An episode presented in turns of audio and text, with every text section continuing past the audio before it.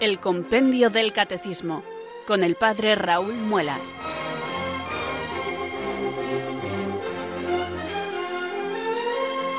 Muy buenas tardes, queridos oyentes de Radio María. Son las 4, las 3 en Canarias. Aquí comienza una nueva edición del programa El Compendio del Catecismo de la Iglesia Católica. Reciban desde Talavera de la Reina un saludo muy cordial del Padre Raúl Muelas, que un día más les habla desde estos micrófonos de Radio María, la radio de la Virgen, la fuerza de la esperanza. Sed todos bienvenidos.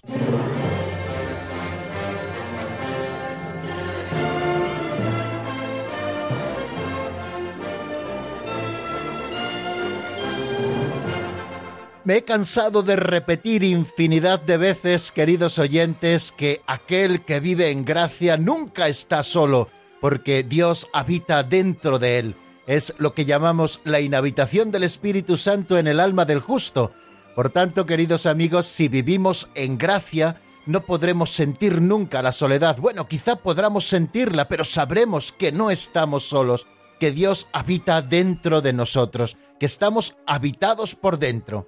Bueno, pues sírvanos esta imagen preciosa que profesamos en la fe, también para referirnos a otra cosa mucho menos importante, pero que también lo es para nosotros. Aquel que tiene Radio María muy cerca nunca está solo porque sabe que tiene una gran familia, queridos amigos, que está en torno a él. Esa gran familia que constituimos todos los que hacemos Radio María. ¿Y quiénes hacemos Radio María? Pues los que nos toca estar detrás de un micrófono, como es mi caso, dirigiéndoles la palabra, y también todos aquellos que están al otro lado de su receptor de radio o que también se encuentran escuchando Radio María en sus dispositivos móviles o a través de internet en www.radiomaria.es o aquellos también que en momentos determinados se descargan los podcasts para luego poderlos escuchar en el momento más propicio en que sus ocupaciones se lo permitan. Bueno, pues todos estos constituimos Radio María los que hablamos desde un lado de la radio y los que reciben desde el otro lado de la radio, pero que todos somos agentes activos y más en nuestra radio, porque no olviden nunca que nuestra radio se sostiene de las oraciones y de los donativos de todos nuestros oyentes.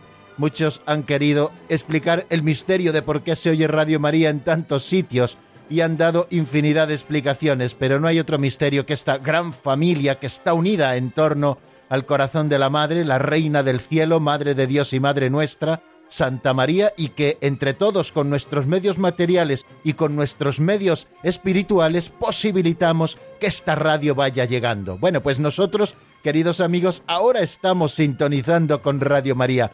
Todos los que están escuchando estas palabras, estamos ahora formando parte activa de esta radio de la Virgen en esta franja horaria de 3 a 4 en Canarias, de 4 a 5 en la península, en la que todos los días laborables de lunes a viernes nos reunimos para abrir juntos el compendio del catecismo y buscar en él la doctrina católica. Eh, Radio María nos explica el mensaje del Evangelio de muchas maneras, y una manera preciosa que tiene de hacerlo es desgranando la doctrina de la Iglesia Católica. Por las mañanas lo hacemos de 8 a 9, así lo hace nuestro director, con el Catecismo de la Iglesia Católica, con el Catecismo gordito, el Catecismo mayor, que lo va explicando y lo va desgranando con nosotros, y así lo hacemos también por las tardes, en esta hora con el compendio del Catecismo, donde vamos desgranando, leyendo juntos, comentando el compendio del Catecismo, que es un subsidio que nos regaló en el año 2005 el Papa Benedicto XVI y que resume preciosamente ese otro catecismo mayor que llamamos a veces de una manera coloquial y familiar que tiene muchísimas más fuentes y una extensión mucho mayor, de manera que en estas 250 páginas de nuestro libro, pues está resumido con un sistema pedagógico de preguntas y respuestas todo el contenido y toda la estructura que encontramos en ese otro catecismo mayor. Y además en este catecismo nuestro encontramos también otros materiales que pueden ayudarnos mucho en el estudio de la doctrina católica encontramos algunos grabados preciosos que nos hablan de lo que nosotros eh, queremos explicar, sobre todo cuando abrimos algún capítulo importante en el estudio del compendio. También aparecen algunas oraciones comunes, aparecen fórmulas de la doctrina católica y luego tenemos unos índices, hay un índice analítico estupendo para que podamos buscar rápidamente cualquier tema que nos interese saber en un momento dado, después hay índices generales. Bueno, pues ya saben que todo esto está en apenas 250 páginas que creo que están al alcance de todos. Bueno, pues vamos a abordar hoy con mucha ilusión y además terminando semana de trabajo, vamos a abordar el compendio del catecismo, el estudio de la doctrina católica que en él se contiene. Vamos buscando la verdad que la Iglesia Madre nos enseña, ella que es depositaria del depósito de la fe, válganos la redundancia, bueno, pues la Iglesia que ha sido depositaria de esa fe que Dios mismo le ha entregado, pues la reparte a sus hijos y lo hace de una manera privilegiada cuando celebra la liturgia, que también fortalecemos nuestra fe y la estamos alentando y manifestando, y también cuando nos enseña el catecismo.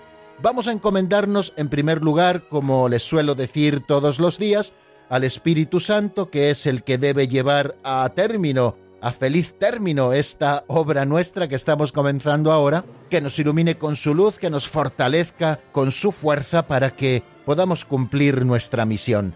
Por eso, un día más rezamos así.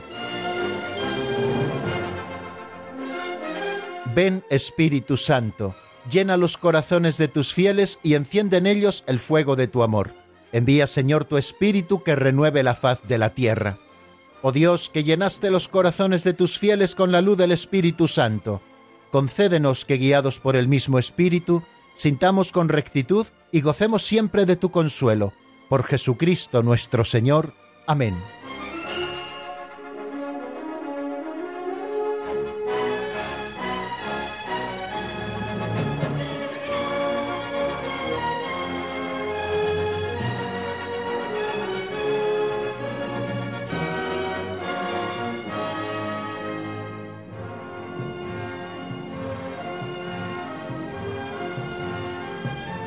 Bien amigos, y después de esta oración que nos ha acompañado en 188 programas ya, porque hoy estamos celebrando el programa número 188 desde que comenzamos allá por el 8 de octubre del año 2018, ya hemos realizado 188 programas. En ninguno de los programas que hemos hecho hasta ahora nos ha faltado esta oración de invocación al Espíritu Santo, que espero que ustedes eh, ya se supieran en su momento cuando empezamos y si no la conocían, pues que si han escuchado nuestro programa ya varios días o varias semanas o varios meses, pues ya la tengan también en su memoria y gusten mucho de recitarla cada vez que tengan que empezar algo.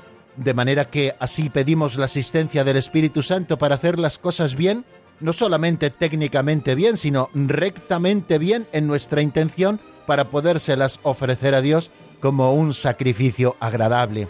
Cuando invocamos al Espíritu Santo para que venga sobre nosotros y podamos realizar las cosas según Dios, en realidad estamos también, queridos amigos, ofreciendo nuestras obras. Vamos con este segundo momento del programa que titulamos Pinceladas de Sabiduría, nuestro aperitivo catequético. ¿Cuánto me gusta esta expresión? Y ustedes lo habrán notado porque la repito, bueno, todos los días no, pero muchos días sí, y me doy cuenta ahora que últimamente la estoy repitiendo casi a diario. Un aperitivo tiene como función, pues, abrir el apetito para que luego se puedan comer los platos principales del banquete. Bueno, pues eso pretende ser nuestra pincelada de sabiduría. Pretende abrirnos el apetito para que luego degustemos mucho mejor y con buen paladar eh, los platos fuertes que siempre vienen en tercer y en cuarto lugar en estas secciones de nuestro programa al repasar lo visto en el día anterior y al estudiar o al avanzar en la materia que nosotros nos traemos entre manos. Bueno, vamos a por la pincelada de hoy que se titula Peligro de infarto. ¡Ojo!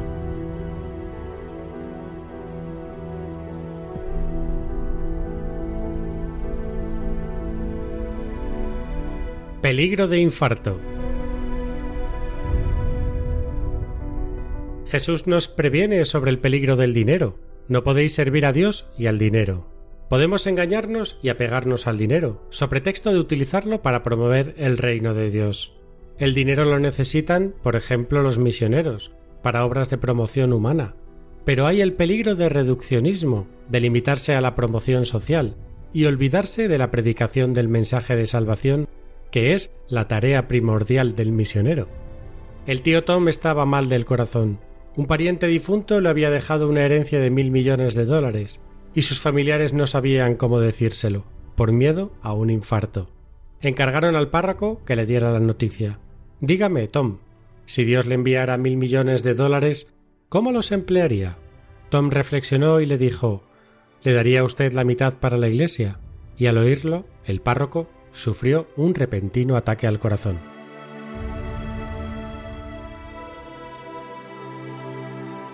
No me negarán, queridos amigos, qué simpáticas son estas pinceladas. Anoche cuando la leía para preparar alguna idea que compartir con ustedes me partía de risa verdaderamente, ¿no? Porque es muy ingeniosa la historia del tío Tom. Estaba mal del corazón, le habían dejado en herencia mil millones, no sabían cómo decírselo para que no le diera un ataque al corazón, puesto que padecía de él, y entonces le encargaron al párroco que tenía buena mano para decir las cosas que le comunicara la alegre noticia sin que le diese un infarto al conocerla. De manera que le dijo, ¿qué haría usted si le pusieran a su disposición mil millones de dólares? Y el buen hombre dijo, pues le daría a usted la mitad para la parroquia. Y fue al pobre párroco al que le dio el infarto cuando oyó aquella noticia. Bueno, pues es, es simpático. Bueno, vamos entonces a la enseñanza de hoy. Yo veo varias enseñanzas aquí. La primera es la que nos eh, ofrece el Señor en el Evangelio. Jesús nos previene sobre el peligro de las riquezas y nos lo dice muy claramente en el Evangelio, no podéis servir a Dios y al dinero. No podéis servir a dos señores, porque o bien haréis caso del primero olvidando al segundo, o os dedicaréis al segundo sin hacer caso del primero. Nosotros, los cristianos, debemos ser personas de un solo Señor, y ese Señor es nuestro Señor Jesucristo, a quien servimos de todo corazón, es decir, que no queremos en nuestro corazón otra cosa que no sea Dios nuestro Señor. De manera que tenemos que estar muy pendientes de que no se peguen las riquezas a nuestro corazón, porque es muy fácil que compartamos el altar único que debe existir en nuestro corazón con otros diosecillos y entonces estaremos cayendo en la idolatría. Y una de las idolatrías más fáciles en las que podemos caer, queridos hermanos, o es en el egoísmo, es decir, colocarnos nosotros en lugar de Dios, o es en el servicio al dinero, al vil dinero. Claro que el dinero es necesario, queridos amigos, lo necesitamos para nuestra vida, para el feliz desarrollo de la misma, para tener lo necesario para poder desarrollar nuestras capacidades humanas. Es más, como nos dice también don Justo en el Evangelio, lo necesitamos para la evangelización. Si no fuera, queridos oyentes, porque ustedes ofrecen generosamente su dinero como donativo a Radio María, no sería posible que estas palabras mías se pudiesen estar escuchando en sus casas.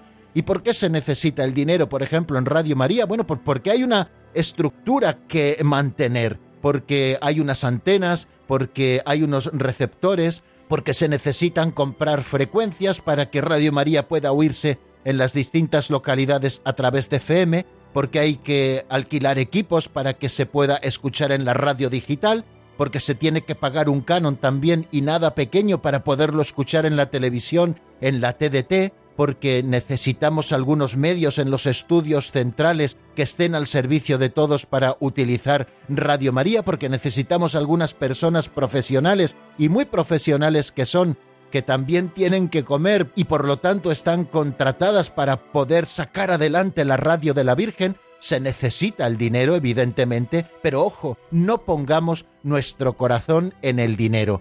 Y es muy fácil que esto suceda. Por eso el Señor nos previene en las cosas importantes. Y una de las cosas de las que nos previene de una manera muy clarita es en que el corazón puede apegarse al dinero. No podéis servir a dos señores, no podéis servir a Dios y al dinero. Nos lo dice así el Señor. Por eso creo que tenemos que tener mucho cuidado para que no se nos vuelva el corazón avaricioso y vayamos atesorando tesoros aquí en la tierra, tesoros que luego nos quitan la libertad y que nos hacen sentir el miedo de que pueden ser robados o que la carcoma se los puede comer, como también escuchamos en el Evangelio. Nosotros queremos atesorar tesoros en el cielo. Recuerden siempre aquellas palabras de San Ignacio de Loyola en el principio y fundamento. El hombre ha sido creado para alabar, hacer reverencia y servir a Dios nuestro Señor, y mediante esto salvar su ánima. Hemos sido creados para el amor y para la salvación. Y eso es lo que ha de estar en nuestro corazón. Y esa ha de ser la intencionalidad primera de nuestra vida. Hacia eso tenemos que enfocar todas nuestras energías. Y las demás cosas sobre la haz de la tierra, entre las que se encuentran las riquezas y el dinero, han sido creadas para ayudarnos a conseguir ese fin. De manera que tanto hemos de usarlas cuanto nos ayuden en la consecución de ese fin, aquellos que utilizan los bienes materiales para hacer el bien a los demás, para cumplir las obras de misericordia, para dar de comer al que no tiene, para dar de beber al sediento, para dar posada al peregrino, pues con ese dinero están acercándose a Dios, y tanto hemos de desecharlas cuanto que nos impidan la consecución de ese bien. Si al final los bienes materiales, los dineros nos esclavizan, malditos bienes materiales que nos están apartando de nuestro fin. Y luego también otra reflexión más sencilla y más simpática que se me ocurre al hilo de ese chiste con el que termina don Justo López Melús, esta pincelada titulada Peligro de infarto, es que a veces tienen el corazón apegado al dinero quienes menos se lo esperan, porque aquel párroco, el hombre que en principio no tenía gran apego al dinero, o al menos eso creía él, en cuanto que le dijeron que le daban medio millón de dólares, le dio el ataque al corazón. Bueno, yo creo que sería por el susto de recibir esa cantidad de dinero y por la alegría de poder hacer luego tanto bien a sus feligreses. Vamos a pensarlo así. Pero creo que nos da pie, queridos amigos, para hacer un pequeño examen de conciencia de cómo estoy yo viviendo mi relación con las riquezas, mi relación con el dinero, porque nosotros, repito, queridos amigos, somos personas de un solo Señor, Dios nuestro Padre.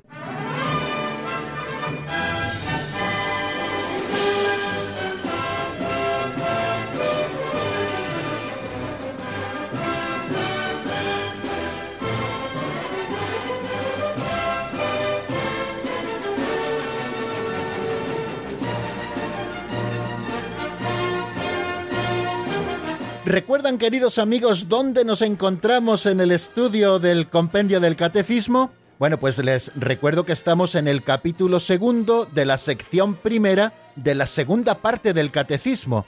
La segunda parte del catecismo, que está dedicada a la celebración del misterio cristiano, tiene dos secciones. La primera parte es introductoria y nos explica eh, los conceptos generales para que nosotros comprendamos la economía sacramental y la segunda parte en la que vamos a estudiar los siete sacramentos. Bueno, pues cada una de estas dos secciones de la segunda parte tiene también varios capítulos.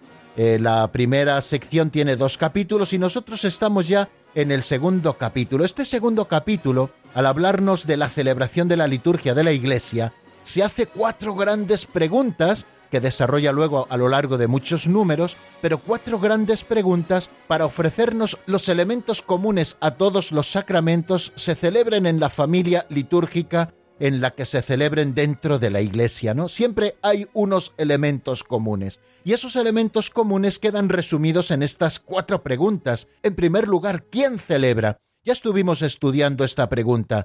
Eh, ¿Quién actúa en la liturgia? Preguntábamos, pues en la liturgia actúa el Cristo total, la cabeza y el cuerpo. Jesucristo, que es la cabeza y es el sumo sacerdote, une siempre con él a su cuerpo, que es la iglesia, y así celebra la liturgia tanto del cielo como de la tierra. Y después nos centrábamos en ver cómo se celebra la liturgia del cielo y de qué modo también la iglesia celebra la liturgia de la tierra. Luego hay otra segunda pregunta que es cómo celebrar, ¿no? ¿Cómo se celebran los sacramentos? ¿Cómo celebrar verdaderamente tal y como la Iglesia lo hace? Bueno, pues hay cinco números en que se explica cómo celebrar. Después hay una tercera pregunta, ¿cuándo celebrar? Se nos habla del tiempo litúrgico, del tiempo sagrado, y por último, ¿dónde celebrar? Donde se nos habla también de los lugares sagrados. Pero bueno, nosotros nos encontramos en esta segunda pregunta, cómo celebrar y ayer empezábamos a explicarla. En primer lugar, veíamos el número 236, cómo se celebra la liturgia, y luego también nos asomábamos al 237, que explicamos de una manera muy sencilla para poder seguir avanzando. Quizá lo más sencillo tampoco conviene darlo muchísimas vueltas. Bueno, pues en el 236, cómo se celebra la liturgia, el compendio nos dice, la celebración litúrgica está tejida de signos y símbolos cuyo significado, enraizado en la creación y en las culturas humanas, se precisa en los acontecimientos de la antigua alianza y se revela en plenitud en la persona y en la obra de Cristo. Bueno, pues creo que esta primera pregunta que se hace a propósito de cómo celebrar, que la celebración litúrgica nos habla de que está tejida de signos y símbolos, no voy a entrar en la distinción que los autores hacen entre lo que es un signo, lo que es un símbolo, que el signo es algo más arbitrario, que el símbolo es algo más convencional, bueno, no, no voy a entrar en esta distinción, tampoco es que trate de utilizarles como eh, si fueran sinónimos, pero bueno, hablamos de que está tejida de signos y símbolos. Nosotros entendemos estas palabras en ese sentido sencillo de que los signos son realidades visibles que contienen una realidad invisible y los símbolos que son realidades que al final nos sugieren o nos evocan otras realidades que aparecen ocultas, ¿no? Uno quizás los signos de una manera como más arbitraria puesta por los hombres, por ejemplo, los signos de puntuación, podemos decir, y los símbolos, pues, por ejemplo, podemos poner, si vemos una paloma blanca, para nosotros es un símbolo de la paz, ¿no? Son eh, símbolos como que evocan de una manera más universal otras realidades. Pero bueno, no vamos a entrar mucho en ese tema. Bueno, nos dice que la celebración litúrgica está tejida de signos y de símbolos. Al final queremos decir que está hecha por unas realidades sensibles que nos están hablando de una realidad que está oculta, de una realidad invisible. Nosotros decimos que los sacramentos son signos sensibles de una realidad invisible que es la gracia, que han sido instituidos por Jesucristo, que han sido entregados a la Iglesia. Bueno, pues eh, la celebración litúrgica, al hablar de cómo celebrar, se nos dice que está tejida de signos y símbolos cuyo significado no procede de la mera invención humana, sino que están enraizados estos signos y estos símbolos en la creación y en las culturas humanas. Y su significado se precisa en los acontecimientos de la antigua alianza y se revela en plenitud en la persona y en la obra de Cristo. Nosotros atendemos a toda la historia de la salvación que ha tenido muchas etapas, varias etapas, ¿no?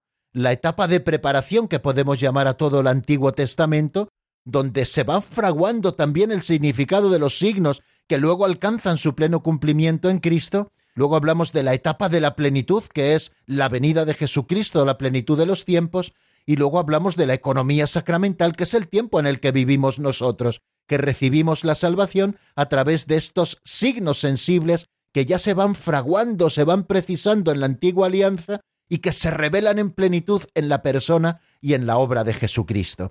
Bueno, pues bástennos estas palabras para comprender este número 236, que la liturgia está tejida, como eh, su misma definición de sacramentos nos decía, de signos y símbolos, pero cuyo significado no es arbitrario, sino que está enraizado en la creación. Fíjense que los signos que utilizamos en la liturgia son realidades creadas, o los gestos que hacemos en la liturgia están basados también en las culturas humanas, la imposición de manos, la unción en la frente y otros muchos, ¿no? De los que podemos hablar y de los que hablaremos eh, en el número siguiente. Bueno, pues el significado de estos signos y símbolos que están enraizados en la creación y en las culturas se precisan en los acontecimientos de la antigua alianza y se revelan en plenitud en la persona y en la obra de Cristo. También ayer nos asomábamos al número 237, de dónde proceden los signos sacramentales. Vamos a especificar un poquito eh, estos signos que nosotros utilizamos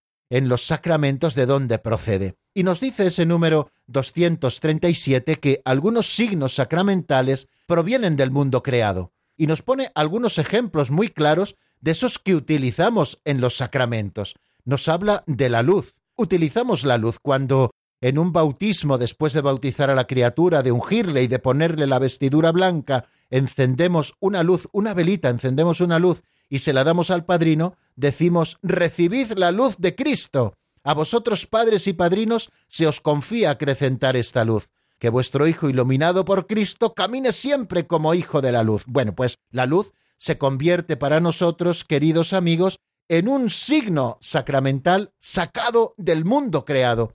Y también ocurre con el agua. Utilizamos el agua, queridos amigos, en el bautismo. Es el signo principal de todos ellos. Y con agua bautizamos a aquellas personas que comenzarán a ser hijos de Dios y miembros de la Iglesia. Utilizamos el agua, que es otro elemento creado. Utilizamos el fuego. Recuerden en la vigilia pascual, en la primera parte, la, que llamamos liturgia de la luz, se hace fuego normalmente a, la entrada de la iglesia, en la puerta de la iglesia, se bendice ese fuego nuevo y de él se prende el cirio, signo de Cristo resucitado. El fuego, por lo tanto, que es otra realidad que proviene del mundo creado, es un signo para nosotros en los sacramentos. Y nos habla también del pan y del vino, Fijaros los elementos esenciales de la Eucaristía, que luego se convierten en el cuerpo y en la sangre de Jesucristo nuestro Señor después de la consagración en la Santa Misa. También del aceite. Eh, fijaros cómo el aceite se ha convertido también en uno de esos grandes signos que provienen del mundo creado en nuestros sacramentos. Utilizamos el aceite, el aceite consagrado y mezclado eh, con aromas, en la confirmación utilizamos dos aceites en el bautismo, el óleo de los catecúmenos y también el santo crisma. En la unción de los enfermos usamos el óleo de los enfermos que se llama. En la ordenación sacerdotal también utilizamos el santo crisma para ungir las manos del sacerdote o para ungir la cabeza del que es ordenado obispo. Bueno, el aceite es otro signo que utilizamos en los sacramentos que provienen del mundo creado. O sea que algunos signos sacramentales, nos dice el número 237, provienen del mundo creado. Otros signos provienen de la vida social, de cosas que hacemos eh, en nuestra vida social. Por ejemplo, lavar, lavar. Eso es lo que hacemos cuando nosotros estamos bautizando a una criatura, sea niño o adulto, lo estamos lavando. Y es un signo que nos está significando en el caso del bautismo una realidad oculta, ¿no? Que es la purificación del pecado original. Bueno, pues el signo que utilizamos proviene de la vida social. Lo mismo que el signo de ungir, eh, es algo que también se hace en nuestra vida social. Ungimos a aquellas personas que se están dando, por ejemplo, un masaje, necesitan ser ungidas con aceite para que los músculos, bueno, pues puedan moverse y puedan volver a situarse en su sitio o aquello que ocurra en el caso de los masajes cosa que sé bastante poco de ello, ¿no? Pero bueno, o ungimos también las cicatrices para que estén más suaves. Bueno, eh, eh, lo de ungir también procede de la vida social, o lo de partir el pan también es otro signo de la vida social, ¿no? Que ahora quizá se haga menos, pero cuando se comía en familia, el padre o la madre de familia tomaba el pan e iba partiendo un trocito para cada uno de los miembros de la familia, ¿no? Son signos que utilizamos en los sacramentos, el lavado, la unción, el partir el pan, y que provienen de la vida social.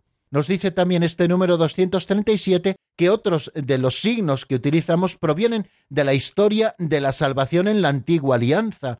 Por ejemplo, la Santa Misa surge en una cena pascual. Eh, Jesucristo adelanta la cena pascual para poderla comer con sus discípulos y en el ámbito, en el ambiente de la cena judía, de los ritos pascuales, tiene lugar la institución de la Eucaristía. O por ejemplo, los sacrificios que se hacían en la antigua alianza son signos, son tipo del único sacrificio incruento que ahora se celebra sobre el altar, recordando aquel único sacrificio de Jesucristo que de manera cruenta se realizó sobre la cruz con el derramamiento de su sangre. Otros signos de la historia de la salvación son la imposición de manos o las consagraciones que se hacían. Bueno, así de esta manera tan sencilla nos habla el compendio del catecismo de cuál es el lugar de procedencia de los signos que utilizamos en los sacramentos, de los signos sacramentales. Y continúa diciéndonos que estos signos, algunos de los cuales son normativos e inmutables,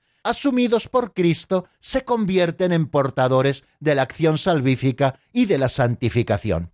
Nos dice que algunos de estos signos que utilizamos son normativos e inmutables porque fueron asumidos por Cristo y se han convertido en portadores de la acción salvífica de Dios y de la santificación para nosotros. Por ejemplo, un signo inmutable y normativo que encontramos en nuestra liturgia, el pan y el vino. Si nosotros queremos celebrar la Eucaristía, tenemos que utilizar esos dos signos sacados del mundo creado, porque fueron los que asumió Cristo para entregársenos a nosotros con todo su cuerpo, su sangre, su alma y su divinidad.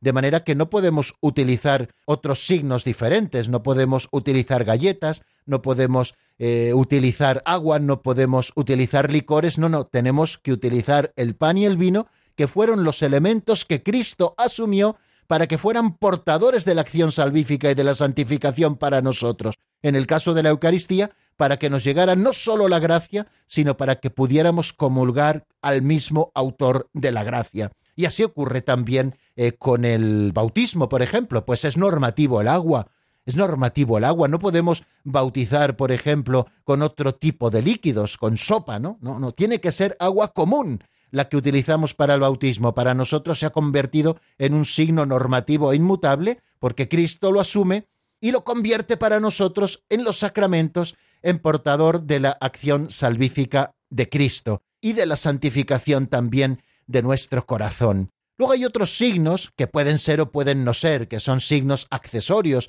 y que a lo mejor a veces han cambiado a lo largo de la historia. Bueno, pues les hablaba antes de un signo que podemos llamar secundario, ¿no? Pues el hecho de intercambiar unas alianzas en las bodas, bueno, pues evidentemente no forma parte de la esencia del matrimonio, que lo constituye el consentimiento de las partes cuando el marido y la mujer se entregan y se reciben mutuamente, pero sí que es un signo secundario muy significativo y muy visual de esa alianza y de esa fidelidad que los esposos se prometen o el intercambio de las arras de esos bienes comunes que van a compartir. O por ejemplo, antes hablábamos en el bautismo que entregamos una vela al padrino. Bueno, pues si ese rito falta, el de entregar la vela, no pasa nada porque no es evidentemente un signo de esos inmutables y normativos. Claro que cuando celebramos la liturgia lo tenemos que hacer, pero tenemos que saber distinguir entre los que son signos inmutables y necesarios y los que luego son secundarios. Bueno,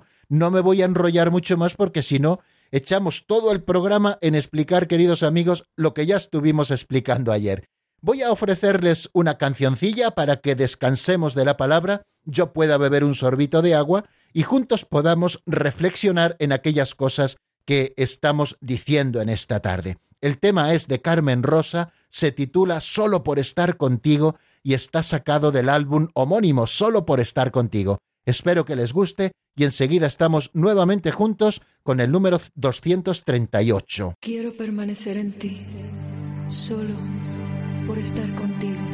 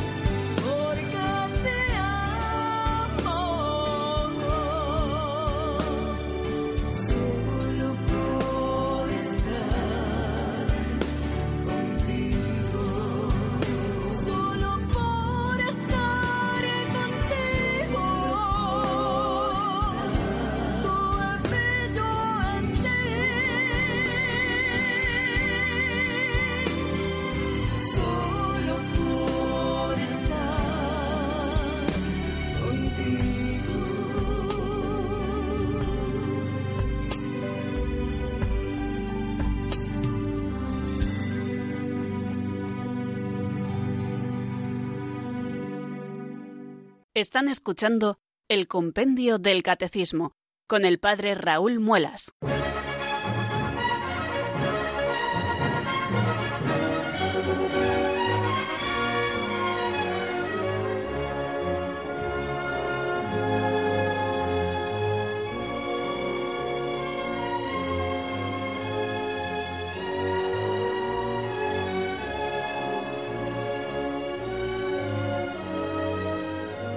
Bien amigos, pues continuamos en la sintonía de Radio María. Permítanme que aproveche para saludar a los que se acaban de incorporar a nuestra sintonía o se han ido incorporando en estos últimos minutos una vez que ya estaba empezado el programa. Bueno, pues enviarles de nuevo un abrazo a todos y mi saludo más cordial. Soy el padre Raúl Muelas. Como les decía, esa locución que hemos escuchado hace apenas unos segundos y estoy desde Talavera de la Reina abriendo el compendio del catecismo con ustedes tratando de buscar luz en esta doctrina católica que de por sí ya es luminosa, pero que tenemos también que trabajarla un poquito para irla asimilando y que forme parte también de nuestro patrimonio más íntimo y espiritual. Bueno, vamos a seguir dando pasos, queridos amigos, en nuestro estudio. ¿Qué relación existe entre las acciones y las palabras en la celebración sacramental? Decimos que los ritos sacramentales están constituidos por acciones y por palabras. Esto nos recuerda lo que Cristo hizo. Cristo hizo milagros y también dijo palabras. Bueno, pues al modo de cómo Cristo operaba, así también se actúa en los sacramentos a través de acciones y de palabras. Bueno, ¿qué relación existen entre unas y otras? Vamos a escuchar lo que nos dice el número 238.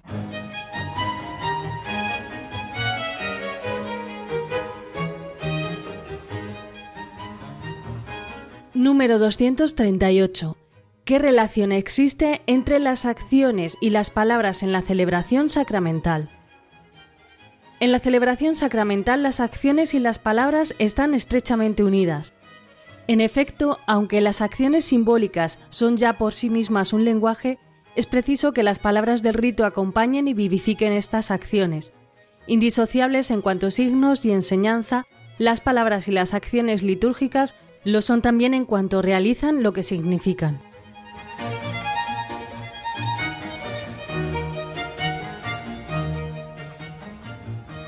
Acabamos de escuchar en la voz de Marta Jara el contenido de ese número 238. Nos ha dicho lo siguiente, en la celebración sacramental las acciones y las palabras están estrechamente unidas.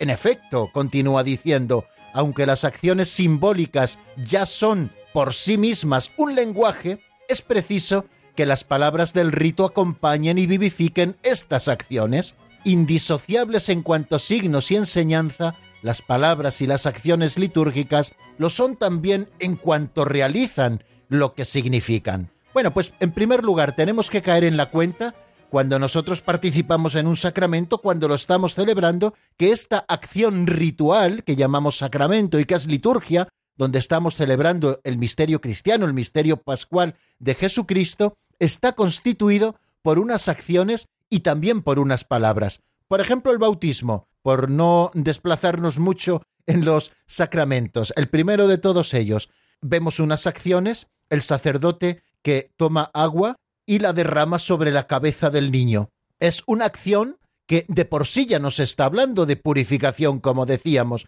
pero que eh, por sí sola podría resultar confusa. Por eso existen unas palabras que están fundamentadas en la palabra de Dios y que son las que dan sentido y significan también en el sacramento. Por eso acciones y palabras han de estar unidas. ¿Y cuáles son estas palabras en el sacramento del bautismo? Pues las conocen todos. Yo te bautizo en el nombre del Padre y del Hijo y del Espíritu Santo. Amén. Bueno, es lo que podíamos llamar o tradicionalmente se ha llamado también en la teología la materia y la forma de los sacramentos. La materia que la dan quizá las acciones en la mayoría de los casos y la forma que la dan las palabras, fundamentándonos en la palabra de Dios. Bueno, pues las acciones y las palabras están estrechamente unidas. Y nos da una razón. Las acciones eh, simbólicas ya son de por sí un lenguaje. Lo hemos expresado en algún momento y también a propósito de algunos sacramentos, tomándolos como ejemplo. Las acciones simbólicas ya son de por sí un lenguaje, pero es preciso que las palabras del rito acompañen y vivifiquen estas acciones. El sacerdote toma el pan en sus manos y luego dice unas palabras, Tomad y comed todos de él, porque esto es mi cuerpo que se entrega por vosotros. Y luego eleva el cuerpo de Cristo para la adoración de los fieles. Y luego toma el vino y dice unas palabras. ¿Se dan cuenta cómo a la acción simbólica siempre le acompañan también unas palabras? Tomad y bebed todos de él, porque este es el cáliz de mi sangre, etcétera, etcétera. Ya lo conocen, porque ustedes van a misa todos los domingos y fiestas de guardar, y muchos de ustedes sé que a diario, y cuánto bien reciben de la Eucaristía, donde está el tesoro de nuestra fuerza, queridos amigos. Bueno, y si vemos el sacramento de la confirmación, vemos que el signo es el dedo del obispo de su delegado untado en el santo crisma, ungiendo la frente de aquel que es confirmado, mientras dice unas palabras, recibe por esta señal el don del Espíritu Santo. Bueno, se dan cuenta cómo la acción y la palabra siempre están estrechamente unidas en los sacramentos, porque aunque las acciones simbólicas, como les digo, ya son de por sí un lenguaje, es preciso que las palabras del rito acompañen y vivifiquen estas acciones. Bien, nos podía dar pie también, queridos amigos, aunque no disponemos ya de mucho tiempo, para hablar de que en todas las acciones sagradas que llamamos sacramentos, es decir, en todos los sacramentos, la liturgia de la palabra es parte integrante de estas celebraciones. ¿Y por qué es parte integrante la liturgia de la palabra? Pues en primer lugar, para eh, nutrir la fe de los fieles. Por eso los signos de la palabra de Dios deben ser puestos, nos dice el Catecismo Mayor de relieve. Por ejemplo, el libro de la palabra tenemos que tratarle siempre con respeto. En las celebraciones solemnes sacamos el evangeliario en procesión, en la procesión de entrada, elevado sobre la cabeza del que lo porta, ordinariamente el diácono, si es que lo hay, y luego se coloca sobre el altar y después, cuando se va a proclamar el Evangelio, vuelve a llevarse procesionalmente desde el altar hasta el ambón para proclamar allí el Evangelio, ¿no? Bueno, o la veneración que hacemos en la lectura del Evangelio cuando le incensamos también en las celebraciones solemnes, o cuando lo acompañamos de dos ciriales que llevan dos velas encendidas, ¿no? Lo que tenemos que cuidar también el lugar del anuncio de la palabra de Dios, como un lugar especial, el ambón, que es, digamos, el altar de la palabra, igual que tenemos el altar del sacrificio, donde celebramos la Eucaristía, tenemos también que tener el ambón como el lugar del anuncio de la palabra de Dios, también su lectura audible e inteligible, como tenemos, queridos amigos, que esforzarnos para que esta palabra de Dios que se proclama en los sacramentos y que viene a dar sentido a todo lo que estamos celebrando, sea comprensible y audible para todos los que están formando parte de la comunidad que participa, o la humilía del ministro sagrado, que forma parte también y que prolonga la proclamación de la palabra de Dios, o las respuestas de la asamblea como aclamaciones, salmos de meditación, letanías, confesión de la fe, bueno, la palabra de Dios tiene una importancia vital, queridos amigos, en los sacramentos, no solamente como forma de esos sacramentos, sino para que nosotros podamos comprender el sentido salvífico de esos signos que se están celebrando, que ya de por sí tienen su propio lenguaje, pero que necesitan también de que la palabra acompañe al rito para que palabras y acciones litúrgicas realicen verdaderamente lo que significa la palabra y la acción litúrgica, indisociables en cuanto signos y enseñanza, lo son también en cuanto que realizan lo que significan. El Espíritu Santo no solamente procura una inteligencia de la palabra de Dios suscitando la fe, sino que también mediante los sacramentos realiza las maravillas de Dios que son anunciadas por la misma palabra, hace presente y comunica la obra del Padre realizada por el Hijo amado. Bueno amigos, pues no nos queda tiempo para más. Si me lo permiten, voy a ofrecerles un nuevo tema musical para que ustedes, si lo tienen a bien, puedan marcar nuestro número de teléfono de directo, que es el 91 005 94 19. 91 005 94 19. Si quieren hacernos alguna pregunta, pueden ir marcando mientras escuchan al menos unos compases de este tema de Litsi Alvarado titulado Un rayo de tu luz. Está sacado de un álbum que lleva también este título, Un rayo de tu luz. Enseguida estamos nuevamente juntos en el 91005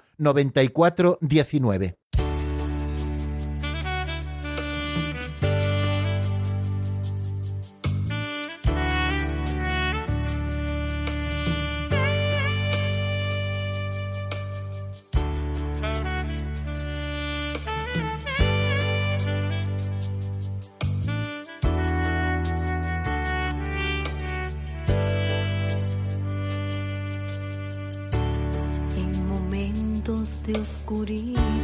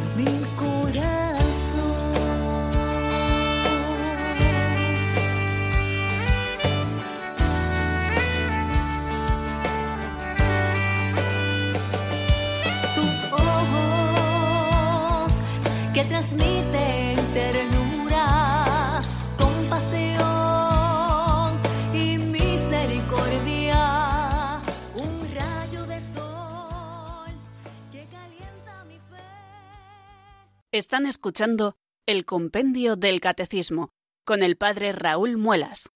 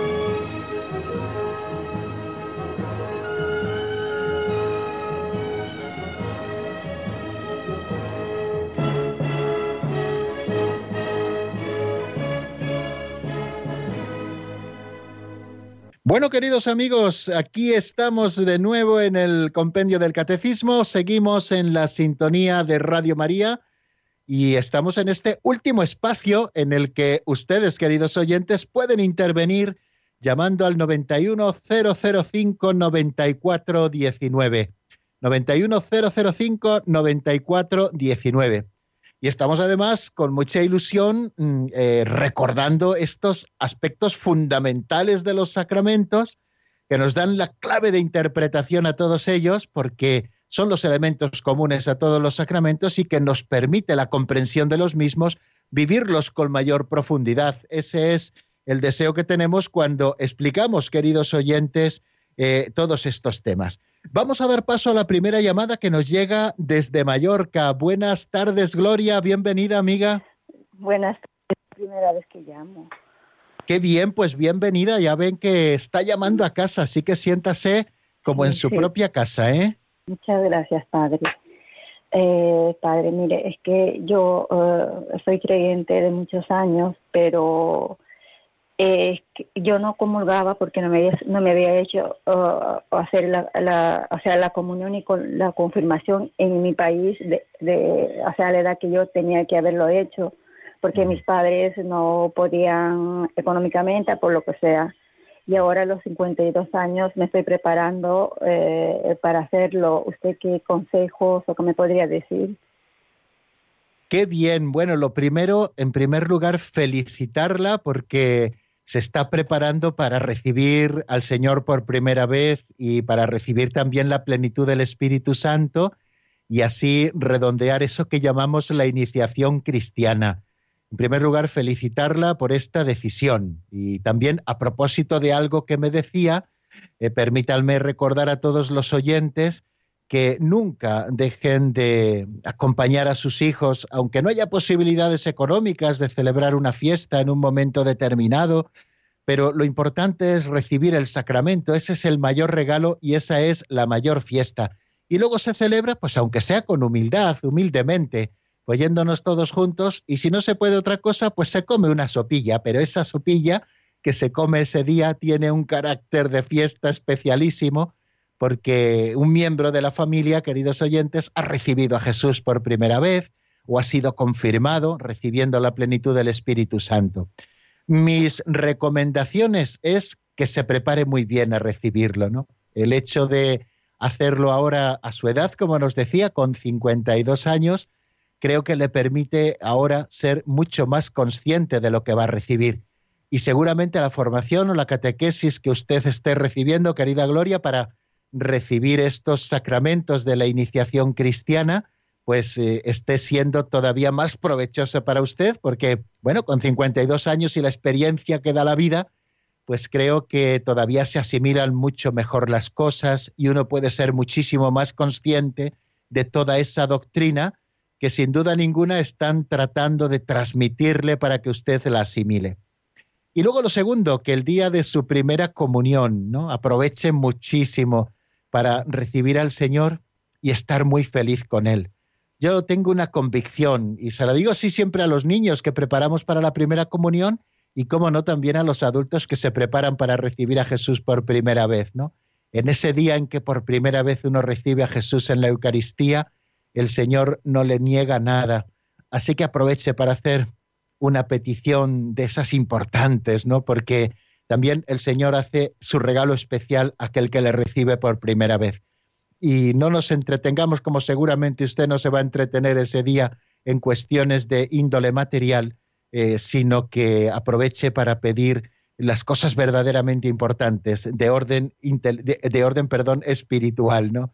Pues estas son mis dos recomendaciones que hoy le hago, ¿no? Y que esa unión especial que usted va a tener con Cristo Jesús cuando reciba estos sacramentos le sirvan para, para de alguna manera ya no separarse nunca más de Él, no vivir siempre en gracia y poderle recibir muchas veces, que después de la primera comunión venga la segunda, la tercera, y cuando reciba el Espíritu Santo en la confirmación, pues se convierta con toda humildad, pero también con todo el gozo, en una fiel discípula y apóstol de Jesucristo en medio del mundo. Bueno amigos, pues así vamos a terminar nuestro programa de hoy. Ya no nos queda tiempo para más. Eh, gracias por su atención, como siempre, no solamente por hoy, sino por toda la semana. Adelantarles que el próximo lunes, en principio, no vamos a tener programa porque el domingo, si Dios quiere, yo tomaré posesión de mi nueva parroquia. Y como el domingo y el lunes van a ser un día un poquito especiales, de, más eh, labores en torno a la parroquia nueva en la que me incorporo, que es la parroquia de Nuestra Señora del Pilar de Talavera de la Reina, pues no podré estar en esta cita que tenemos, pero si Dios quiere, el martes en principio, espero que ya esté todo bien ordenado para poder acompañarles y que podamos seguir estudiando todos estos temas relacionados con los sacramentos. Muchas gracias y les voy a dar la bendición. La bendición de Dios Todopoderoso, Padre, Hijo y Espíritu Santo, descienda sobre vosotros y permanezca para siempre. Amén. Hasta el martes, si Dios quiere, amigos.